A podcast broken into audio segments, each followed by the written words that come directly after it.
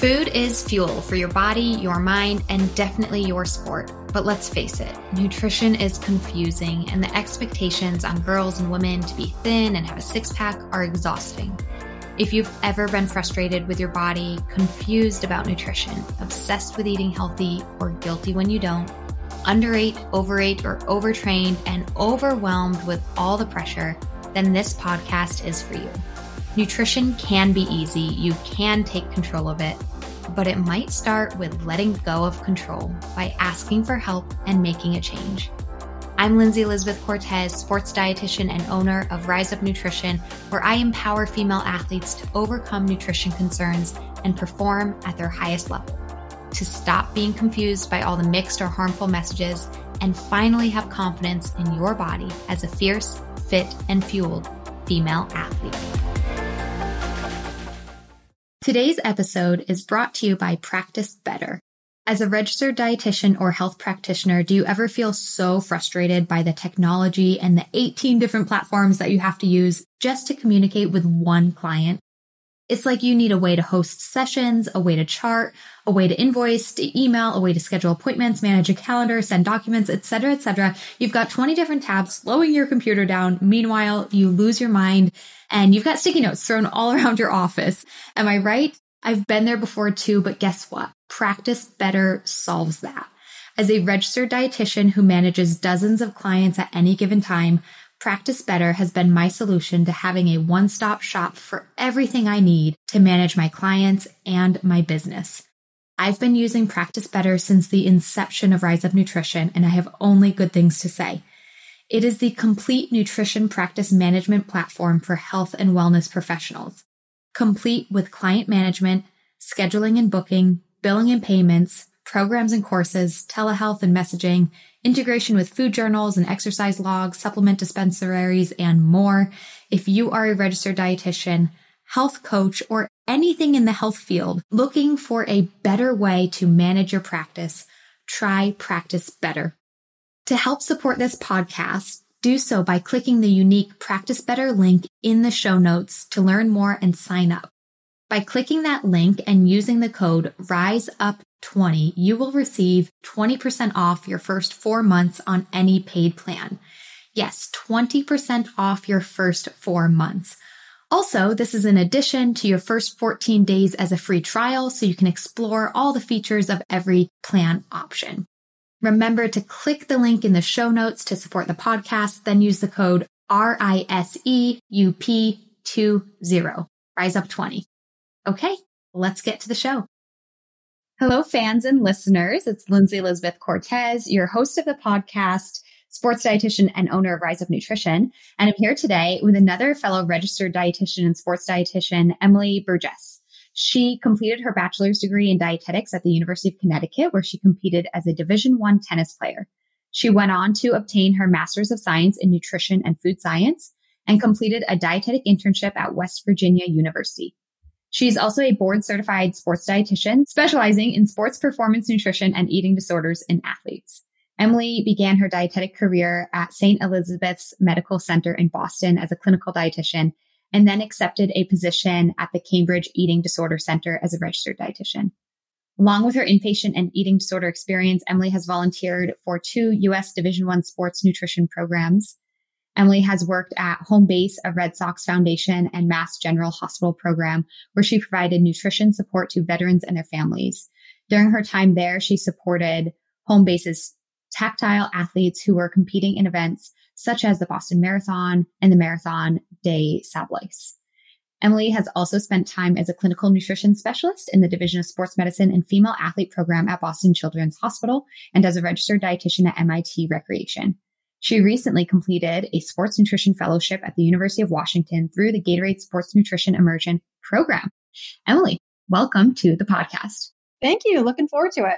Yeah, I always think it's fun just when dietitians get together and chat hmm. about their experiences, how they help clients. And I think that our careers, though different, certainly have a lot of like overlapping points in our interests and how we help and things like that. So we're really excited to chat. Let's start, Emilie, with talking about your experiences as an athlete and you yourself, you know, played collegiate tennis. Can you tell us a bit about like what sports have meant to you as a woman in this world and growing up and how you got into tennis? Yeah, for sure. So I started playing tennis probably around 12, 13 years old and playing started playing really more for fun, um, which is more of a social thing, and then kind of got really into it and began competing at a pretty young age, traveling all over New England playing tournaments. And then a big goal of mine eventually was to play Division One. That was kind of what I was aiming for. I played USTA throughout high school and then on my high school team. I just loved playing on the high school team from more of like the social the social part of it. I really loved the team atmosphere. Being part of a team tennis is such an individual sport if you're playing singles and competing that way. So I really valued that time being on the team in the spring during my high school years and then um, ended up going to play for the University of Massachusetts Amherst my freshman year and began my my D1 career there. So I was there for my freshman year, and then I okay. I need to pause you yeah. because I didn't know that I went to UMass Amherst. Oh no way! Yeah, yeah. I was there in 2011 to 2012.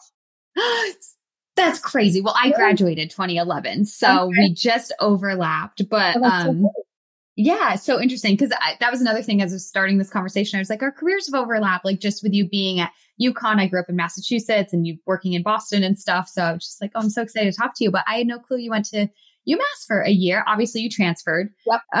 Um, so, which we all have our reasons for that, but yeah. still, that's really exciting. That is funny. Yeah. So I ended up transferring. I was from Connecticut. So just kind of made sense for me. So I ended up transferring to UConn and I ended up playing for my sophomore year there. And at the time, I mean, I loved it. I played during the fall. I was competing on the team. Um, where at UMass, I actually didn't make the roster my freshman year. So playing at UConn was incredible and being able to really be a part of the team and travel. And then as the kind of the year went on, I was definitely kind of solidifying my my major and kind of what I wanted to do with the rest of my life because I wasn't going to go pro and I was kind of okay with that. So I ended up kind of letting that go after my sophomore year and then stopped playing for my junior and senior year. I think tennis will always be a part of my life and it's a sport that you can play for your entire life. I definitely needed both a physical and mental break from it after I kind of let it go. But being able to now work in a space where I can still have relationships with athletes and in particular work with tennis players is something that I still love to be able to do. Well, this is such an important conversation because I think a lot of athletes can experience a point where whether their sport isn't fun or other things take priority, like their school and their career path take priority. But as an athlete, the word quit doesn't settle well, right? And so it's so hard for us. So I even just love that you said I was going to let that go because there was something else, you know, you needed out of life and wanted out of life. And I think there was a point in my career as a track athlete at UMass where I actually had a couple of friends who did leave the team and then I wasn't performing well. And I was like, is this really worth it? All this energy and effort I'm putting into it. And I considered it as well. I, I ended up not, but I think I look back on my friends who did leave the team. And I think now I'm like, wow, that was really the right choice for them, you know, that it's okay. And, and it doesn't mean that you don't love sports or you're not an athlete. It's just that this setting scenario time isn't necessarily the right thing. And so I thank you for sharing that. I also want to thank you for sharing the fact that playing time was important. And so like, yeah, the shift to UConn where you actually got to play. So many people might pick a school based on, you know, how great the team is or how well known it is. But it's like, but if you're on the sidelines the whole time, like maybe you want to play. Absolutely. Yeah. And it kind of, it kind of came down to, I mean, it was a huge decision. You know, it, it took me months to process it and months to think about it and to really make that call. But yeah, playing to me was important. I didn't dedicate my entire upbringing to playing six, seven days a week and traveling to sit on a bench. And at the end of the day, like I got the most out of my D1 experience that I could. And mm-hmm. it felt like it was time to let it go. And I still keep in touch with my teammates from then. And I still really have good relationships with the coaches and this and the teams that I did have. So it definitely felt like the right decision for me at the time. Yeah. And I think too, as athletes, you can be involved in sports without always like being the one in the sport, which is obviously like where your career has taken you with still staying involved in, in sport and working with athletes. There's so many other ways that you can, you know, express your passion for athletics and sports that even if it's not you personally participating at that specific level, you know? So it's really great. And yeah, that was another question I had for you because, and I, I knew that Connecticut UConn did end up getting a dietetics program, but I guess that shows how I'm, I'm just a bit older than you because when I was looking into schools, I considered UConn and they didn't have a nutrition program. So just a few years difference, they finally did. Yep. Yep. They actually have two. So they have a, they actually have a, like a, a dietetic internship within an undergrad program, or you can see like a thing, a coordinated program. And then they also have just like a bachelor's degree in dietetics where then you have to then go sit for the internship afterwards. Uh, so they've actually kind of evolved pretty significantly past couple years. Yeah. Did you go into like where for you was your interest in nutrition because of sport? How did that begin for you? It was a combination of a couple of things. I had no idea what I wanted to do with my career. Tennis was my life. So when I went to UMass, I was undeclared. I had no idea what I wanted to do. I took classes that basically my advisor just put me in, right? And going into sophomore year, I still was undeclared my first semester and I randomly decided to take a basic nutrition course and I fell in love with the science of it. I fell in love with my professor who then encouraged me to do the major. And then I was able to come then apply it to my life as an athlete and my day to day functioning and training and just kind of understanding the language a little bit better. So it kind of that combination of me loving science and really being able to apply that to myself and then being able to take a job or a career and put it into something that I love to do in a in a space that I felt comfortable in. Absolutely. So here's an interesting question I like to ask other dietitians. Do you think that studying nutrition and the coursework that's required in a, a dietetics program really helped you fuel your body better as an athlete or or were there some like conflicts because very often what we're learning as we're studying dietetics might be more general health focus, not necessarily sports nutrition. And we might be learning about things like limiting sugar intake or fat intake, which can actually be potentially detrimental for athletes. What was that experience like for you? Did you find that it really helped you or did it not help you in any aspects? Yeah, totally. So I, I'll be totally honest. Like when I was an athlete my sophomore year at UConn and I declared going into my spring semester there, I didn't really think about it that significantly. I actually took a sports nutrition class going into my junior year. So that was kind of when I really started to understand nutrition as an athlete. I definitely kind of thought about it while I was still an athlete a little bit differently, kind of understanding the role of carbohydrates and why protein was important and then the spacing of protein throughout the day. So I would say like the more basic education I started to kind of understand a little bit better and apply to myself. But I think the really core education and how I could apply that came much later in my collegiate career and after sport that I and I let tennis go. Yeah. Yeah. Yeah.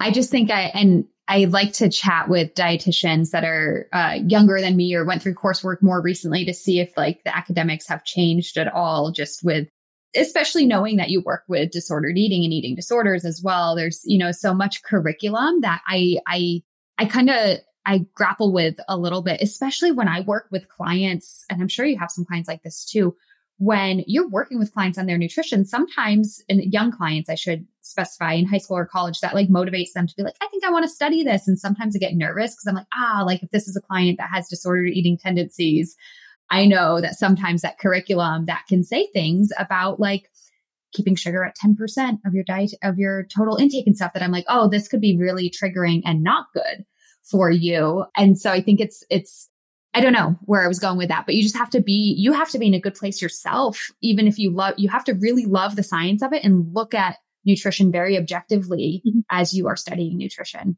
Yeah, no, I totally agree. And I think that there really isn't a ton of focus on number one, nutrition for athletes, nutrition for people struggling with disordered eating or eating disorder, or even just covering that topic in general, right? I mean, when I ended up taking the job at the eating disorder center, my only eating disorder experience was learning the diagnosis and criteria of anorexia and bulimia. That was it. That's all I knew from my undergrad career and my dietetic internship career, to be honest, you know? So I think that a lot of these topics are starting to kind of be put into undergrad from like the interns that I've had, and they're starting to learn a little bit more and they're starting to want to know and understand disordered eating and really kind of changing the way that we talk about food and we educate about nutrition and kind of the language. But I definitely agree with you that when I was a student, it definitely was more like obesity, cardiac care, renal disease, things of that nature. Diabetes. Yeah. Diabetes. Yeah, exactly. Yeah. Yeah. And so all of these things are important, but like so is sports nutrition. So are yeah eating disorders. Like that needs to be in there a bit more. So so how did you, you know, is it just through your experiences when you then worked at like Boston's Children's Hospital and female athlete program that that you kind of got into specializing a bit in disordered eating athletes? Sure. Yeah. So I guess I'll go back a little bit. So when I was in grad school, I, I wanted to go to Boston. That was where I wanted to end up after grad, graduate school. So I was just doing research, kind of like networking around a little bit. And I ended up coming across the female athlete program back in 2017. And after I passed my RD exam, I ended up connecting with Laura Moretti Reese, who is one of the dietitians at Boston Children's Hospital back in 2017. And we just kind of kept in touch over the years. And she is now my boss and I've worked for her for many years and she's been my mentor since day one. And the advice that she gave me back in 2017 was if you want to work in sport, you need to understand eating disorders and disordered eating. So she actually was a big push for me to getting into the eating disorder space first. Like I kind of started out in clinical and ED and then going to sport later.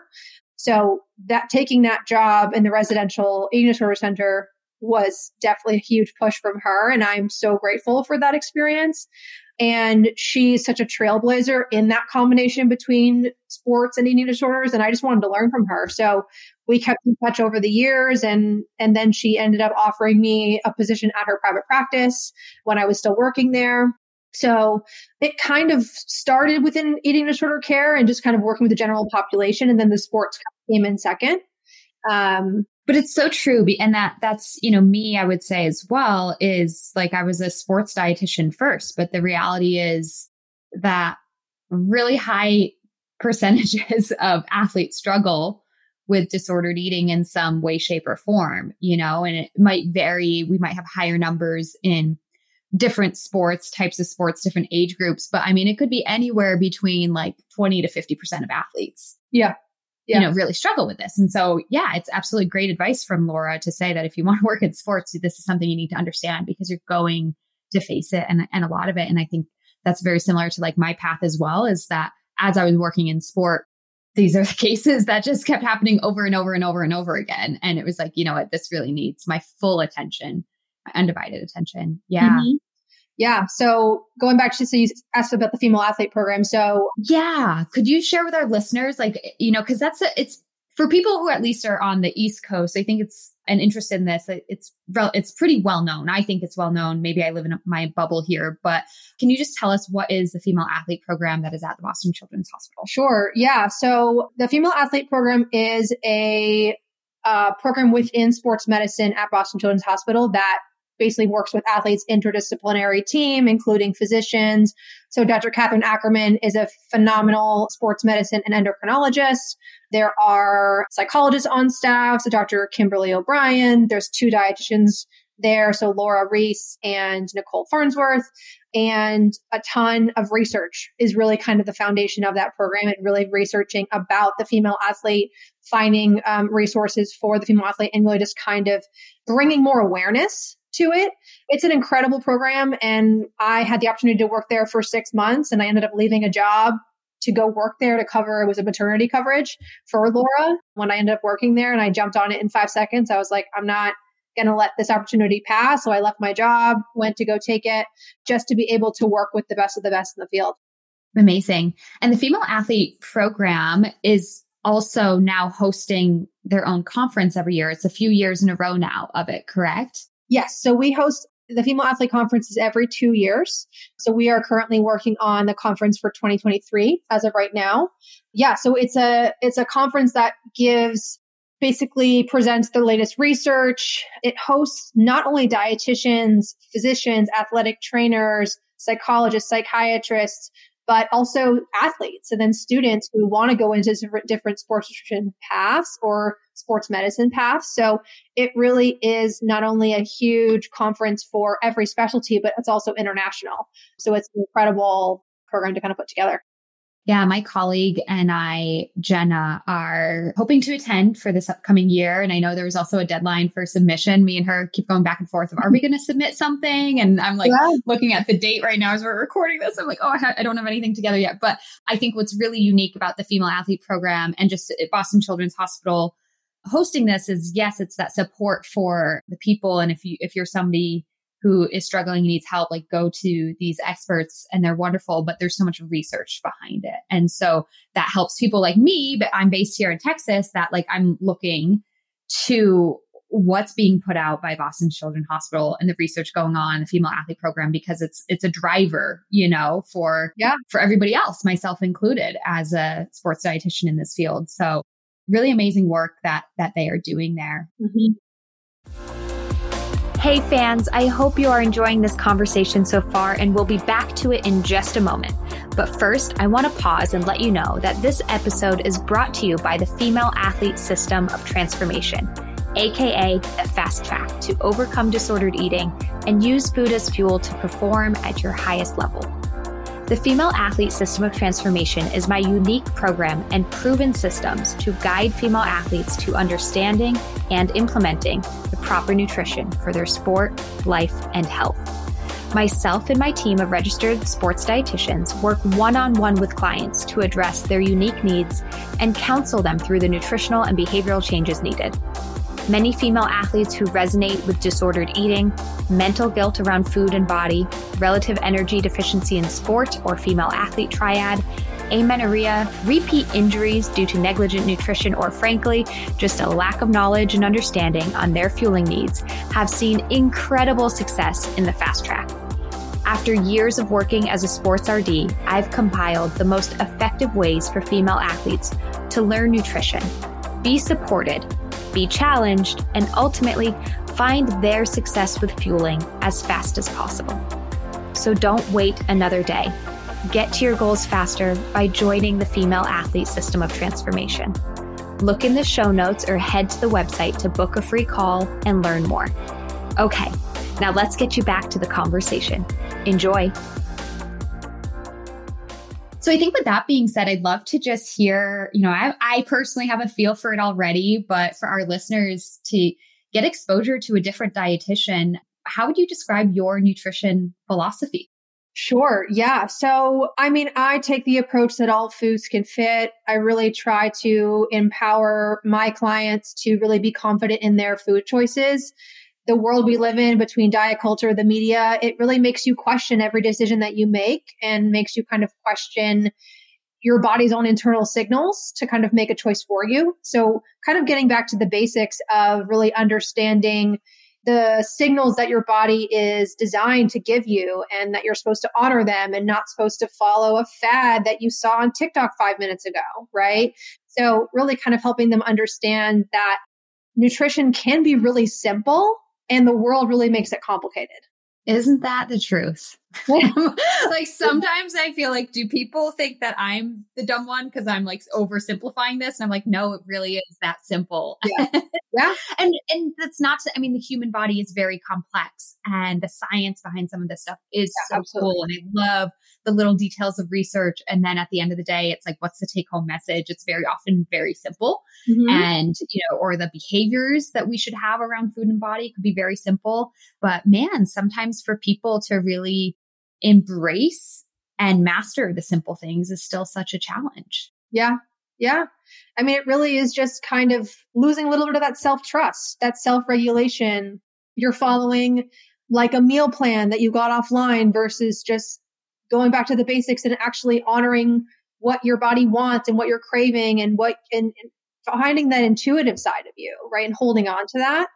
So I think definitely diving into kind of going back to like, okay, so if a client comes to me and they're intermittent fasting, they're not sleeping well, they're eating 1200 calories a day they, they saw that on an Instagram or whatever the situation may be, right? Kind of having to go back and reflect on what they've kind of absorbed and how to unlearn it and how to kind of make peace with it and to be able to move forward and, and then reconnect with themselves again. Yeah. You know, you've mentioned, you know, TikTok or Instagram a couple times now. And I think that's been for both you and I, it's been a, a part of our careers. Is social media has been a part of our dietetics practice but it is so interesting how detrimental it can be with these the fad diets and the oh somebody else is eating this way so i think i should be too.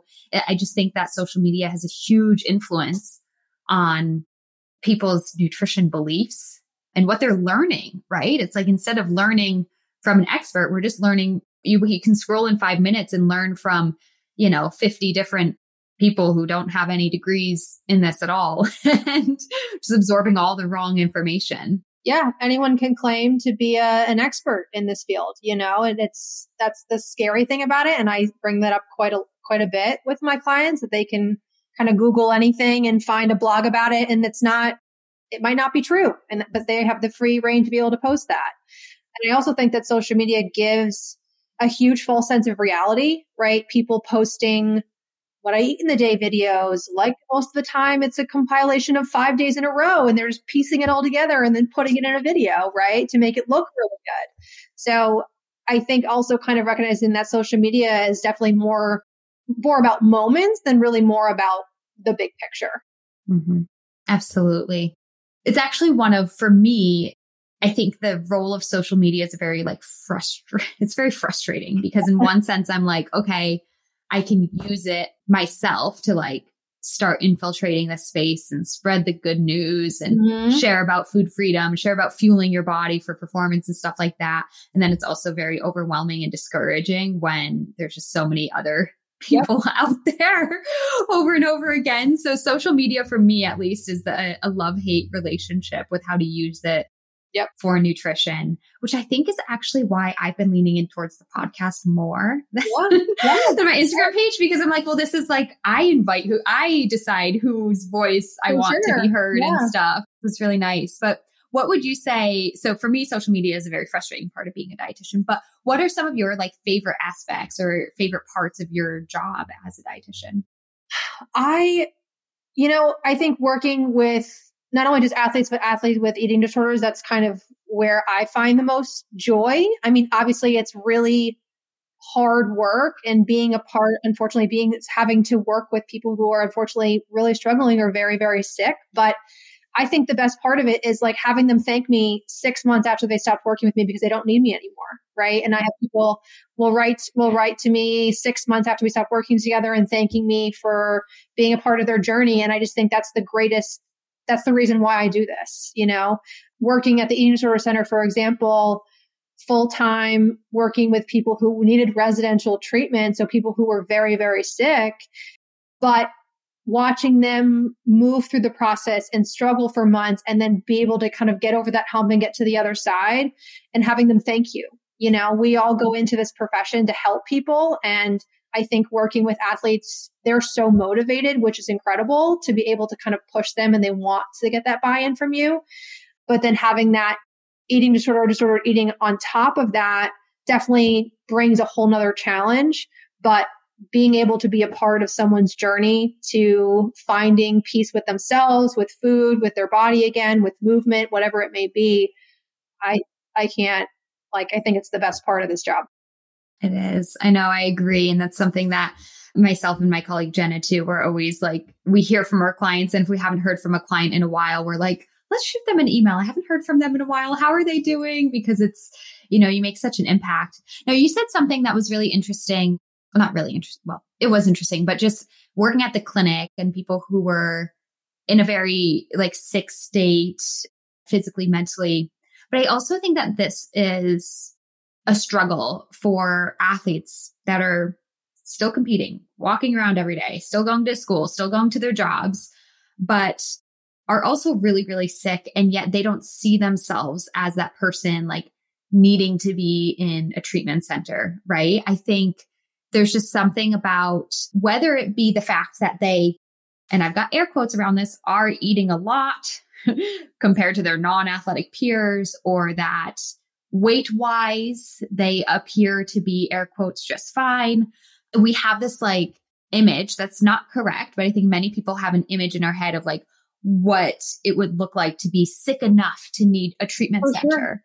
Yep. And this is a huge issue as to why so many female athletes and athletes in general struggle with eating disorders and disordered eating is because they don't see themselves as that person and therefore don't get the help that they need soon enough when it's still a, a huge concern. You know, it's like, and there's a wonderful book, I'm sure you know of it from the Gaudiani Clinic, Dr. Gaudiani called Sick Enough to kind oh, of yeah. Mm-hmm. It's it's very a good eye opening read of like you deserve treatment yeah. and help, yeah. no matter what. But I just think, can you speak to your experiences working with athletes that just don't see themselves the way that maybe you as a clinician are seeing it happening?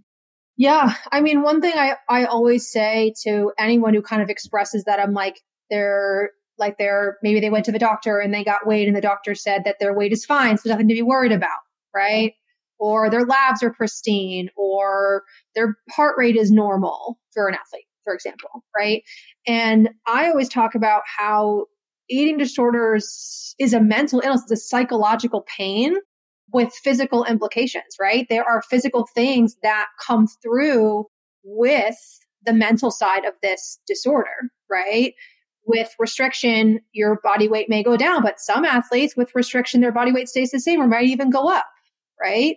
most of the time, every athlete that I see, in especially back in my time in the residential center, a lot of these people's labs were pristine, right? Because the body is resilient and their body is able to adapt. So, I I think that any anyone who is struggling with restriction, binge eating, purging, any of those types of behaviors, it's from a psychological pain right? And any and every single person deserves care regardless of the level of it, regardless of their their physical symptoms or side effects, right? Because this really is a disorder of the mind.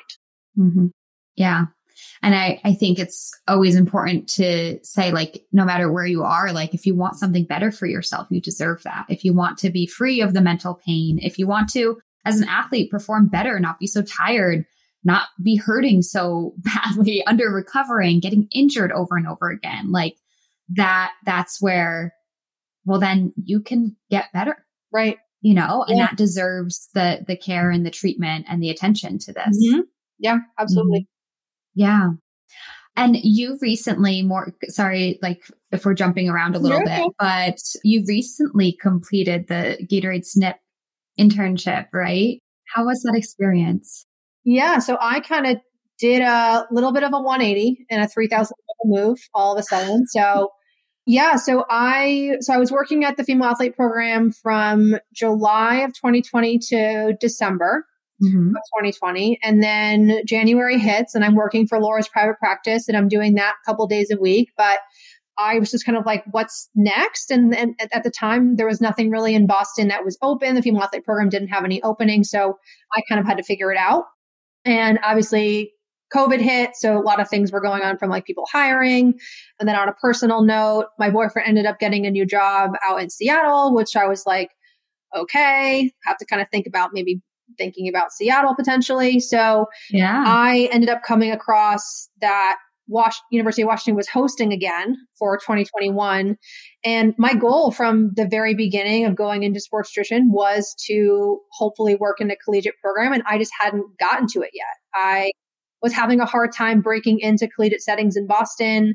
Everyone who worked in collegiate settings wasn't leaving, and I get it, right? Because the jobs there were great and they didn't want to leave and they didn't really need any help or didn't have the budget for it. So I ended up just taking a leap and I applied and I ended up matching and working with Emma Fake over at the University of Washington. And then Allie Gallup ended up joining us in about November of 2021. And I had an incredible experience. I mean, it definitely was a huge culture shift just from moving from Boston to Seattle and really kind of a whole different day to day job, right? I was used to sitting in front of a computer screen, counseling every hour on the hour, right throughout the day. And work at Washington, I was on my feet all day. I barely was in my office. I was talking to coaches all day. I was talking to athletes all day, working within the fueling station. So it really gave me that immersive experience that I was really hoping to get. Um, that long time to kind of get to, and helped me kind of solidify kind of where I want to go next. And I'm very, very grateful for that experience. Yeah, yeah. This I've worked at three different universities, so the collegiate setting is super is, is super different, and it's really hard to get that experience. So the Gatorade Snip is a, a great, even though you still have to apply and be accepted, like, but it's a great way that they're helping people get into the collegiate setting if you're interested in that. So it's just so interesting how sports nutrition can take these different forms, right? It can take the form of being on the field with the athletes or being in the fueling station. It can also take the form of doing one on one consulting, private consulting.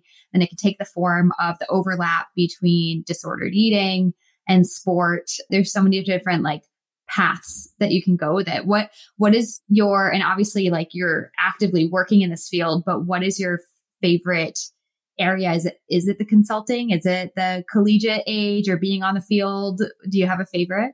You know, I'm still trying to figure that out. I yeah. I've been all over the place. I've I now live in Miami, so I have just moved for the oh, past oh, couple of years. Yeah. So now I'm in Miami now. So I've kind of moved all over the country. I've been switching jobs constantly. So I think for right now, I I know 100% I love the one-on-one connecting with athletes within the eating disorder and sports nutrition space and really being able to build those relationships and have that impact on like an individual level. But then my time at Washington, I loved the fact that I was, I, my day never looked the same. Like I knew it was going to come up. It kind of felt like things would come up and you have to scramble and have to run across campus or whatever situation was. And I kind of love having to think on my toes and having to constantly be moving.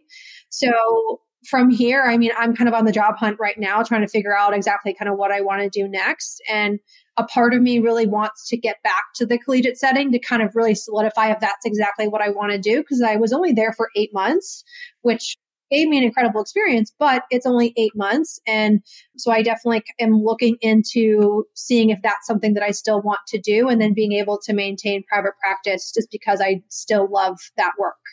And you can also do where you're doing private practice and part of your private practice is building out contracts with the D3, D2 schools and universities or high school teams that don't have that support. I know that's something that I've been able to do over the past few years. I built, well, and I built a contract here with the University of Texas San Antonio, which is division one, but they didn't have a billet for a full-time position. And it's like, so I can have my private practice and can build out a contract with them. And then I've been able to do that with multiple other universities that don't have that full time position. Yep. And you can still approach it with the like, okay, I'm here for the one on ones, but I can also come on site and I can work with the dining halls and I can do grocery store tours. And so I actually, sorry, as an entrepreneur, I'm like that, do it that way. do, do the private practice, but dabble in sports organizations and teams and universities as well. You can do both. Yeah.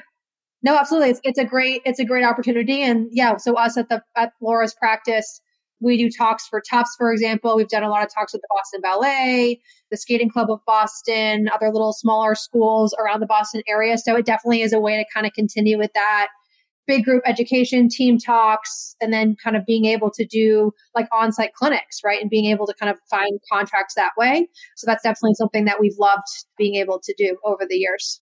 Yeah.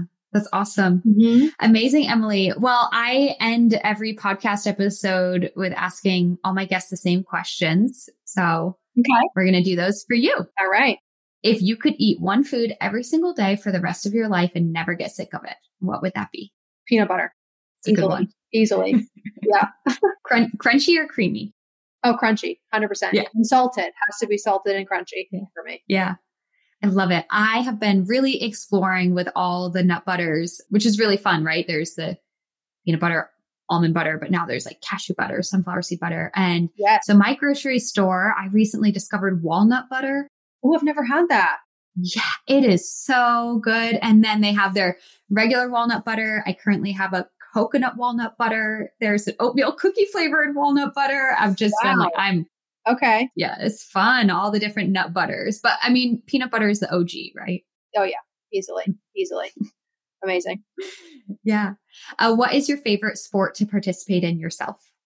I would say volleyball.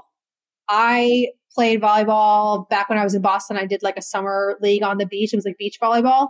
So much fun. Just like a very fun social sport. And I worked with the volleyball team at Washington this past year and just loved the environment. So mm-hmm. that's definitely one that I've loved being able to participate in, along with tennis, of course. But yeah, now you're back in you're in Miami, so definitely yeah. some beach volleyball there. When I was in Florida, I definitely got into that sport. It was a lot of fun, very challenging, but if very you can have fun with it, yeah. you you will never feel soreness as as bad as playing beach volleyball for a day and then the week agree. like oh my goodness yeah. And i think not only because you're in the sand and it's difficult but then you got the heat the sun on you the dehydration like just oh, everything. Yeah, yeah. um never mind if you're doing it socially and there's a margarita involved or something that just makes it even know, more right? difficult. Yeah. How about as a spectator? What's your favorite spectator sport? Tennis hands down. Yeah. Yeah.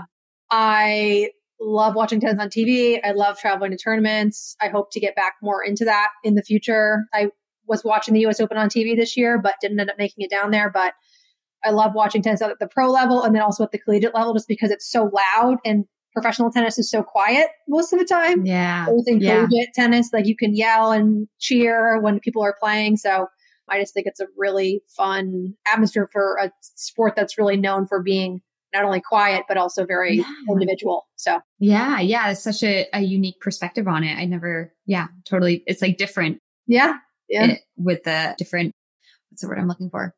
The levels yeah. levels. Yep. yeah.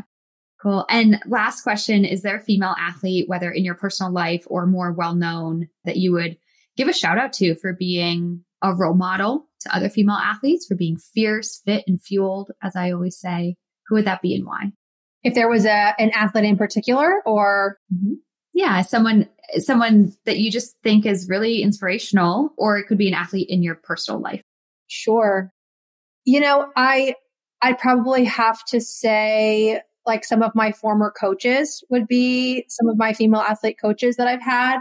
They've traveled all over the world. They've really dedicated their time and energy to helping younger like kids really reach their goal and find their potential within the sport and being able to give back. And that's kind of a big part about number one, why I kind of went into sports nutrition to really be able to help support the younger athlete and helping them kind of not only fuel for performance, but also build a relationship with who they're going to take with them for the rest of their life. Mm-hmm. I love that. There's so, such an impact that coaches have on their athletes. And so to have a good coach, an inspirational coach can really change, you know, your life, not just as an athlete, but just, you know, as you develop and grow. So yeah. that's amazing. Absolutely. Emilie, thank you so much for sharing your nutrition philosophy and your journey story. Uh, where can people like follow along, reach out to you, head to your website, things like that? Can you share that? Yeah, for sure. So I am on Instagram. So it's M the dietitian. And then you can reach out to me through Laura Moretti's private practice, and I'm happy to share that website with you offline. Absolutely. We'll have it in their show notes as well. All right. Sounds good. Thank you so much for having me. I really hope you enjoyed that episode and thanks for listening. But before I let you go, I have free resources that you can have access to right away, right now, so that you can start fueling your body as a fierce, fit, and fueled female athlete. First, I have your Red S recovery race. If you've ever wondered if you might be struggling with Red S, curious to learn more, or know you have Red S and are looking to recover fast, then you can head to www.riseupnutritionrun.com slash reds and download the Red S recovery race. See how you place and figure out the next steps to recovery. Plus, while there, I have a few other great resources for you, including three nutrition secrets that every elite athlete swears by, and access to our private Facebook community, Female Athlete Nutrition. So again, to gain access to all of this, head to riseupnutritionrun.com slash reds. That's backslash R-E-D-S. And you can gain access and get the help you need fast. Too many girls and women and female athletes struggle with nutrition, but you don't have to any longer. Become fierce, fit, and fueled. Links in the show notes, and I'll see you next time.